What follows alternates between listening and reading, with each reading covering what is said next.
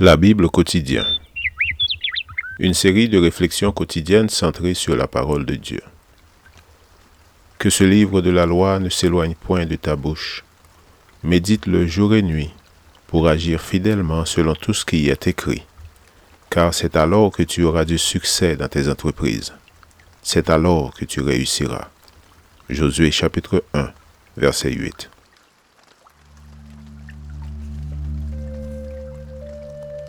Aujourd'hui le 6 septembre, le plan.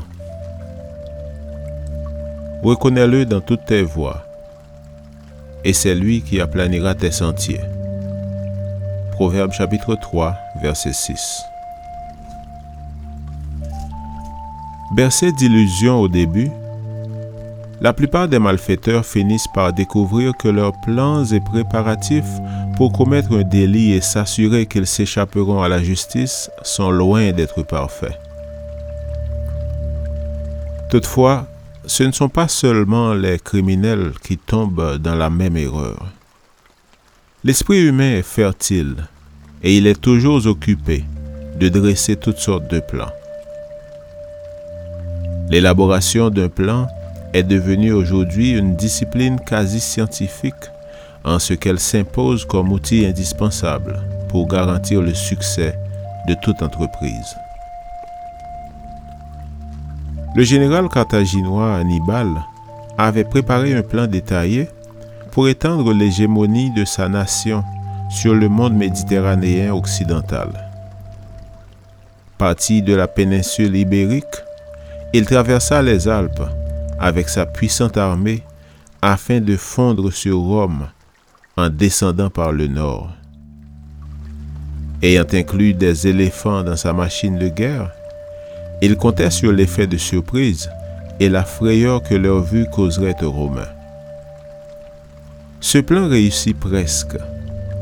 Durant les premières escarmouches, en effet, les éléphants contribuèrent à la déroute des Romains. Mais ces derniers ne tardèrent pas à découvrir le moyen d'effrayer les éléphants pour les faire reculer et piétiner les rangs ennemis. Ce plan parfait finit par causer la défaite de Carthage. Bien que le verset d'aujourd'hui n'utilise pas le mot plan, il s'y réfère. Il est possible de paraphraser ainsi. Associe l'Éternel à tous tes plans si tu veux t'assurer la victoire. Malheureusement, la plupart du temps, le Seigneur est tenu à l'écart des plans humains, car nous nous confions dans nos propres plans, dans notre sagesse, dans ce que nous pouvons accomplir et réussir sans l'aide divine. Associer Dieu à nos plans dès le début, non pas uniquement lorsque tout semble voué à l'échec, montre que notre confiance en Dieu surpasse celle que nous plaçons dans les projets humains les plus astucieux. Ne sois pas sage à tes propres yeux. Crains l'Éternel. Écarte-toi du mal. Proverbe 3, verset 7.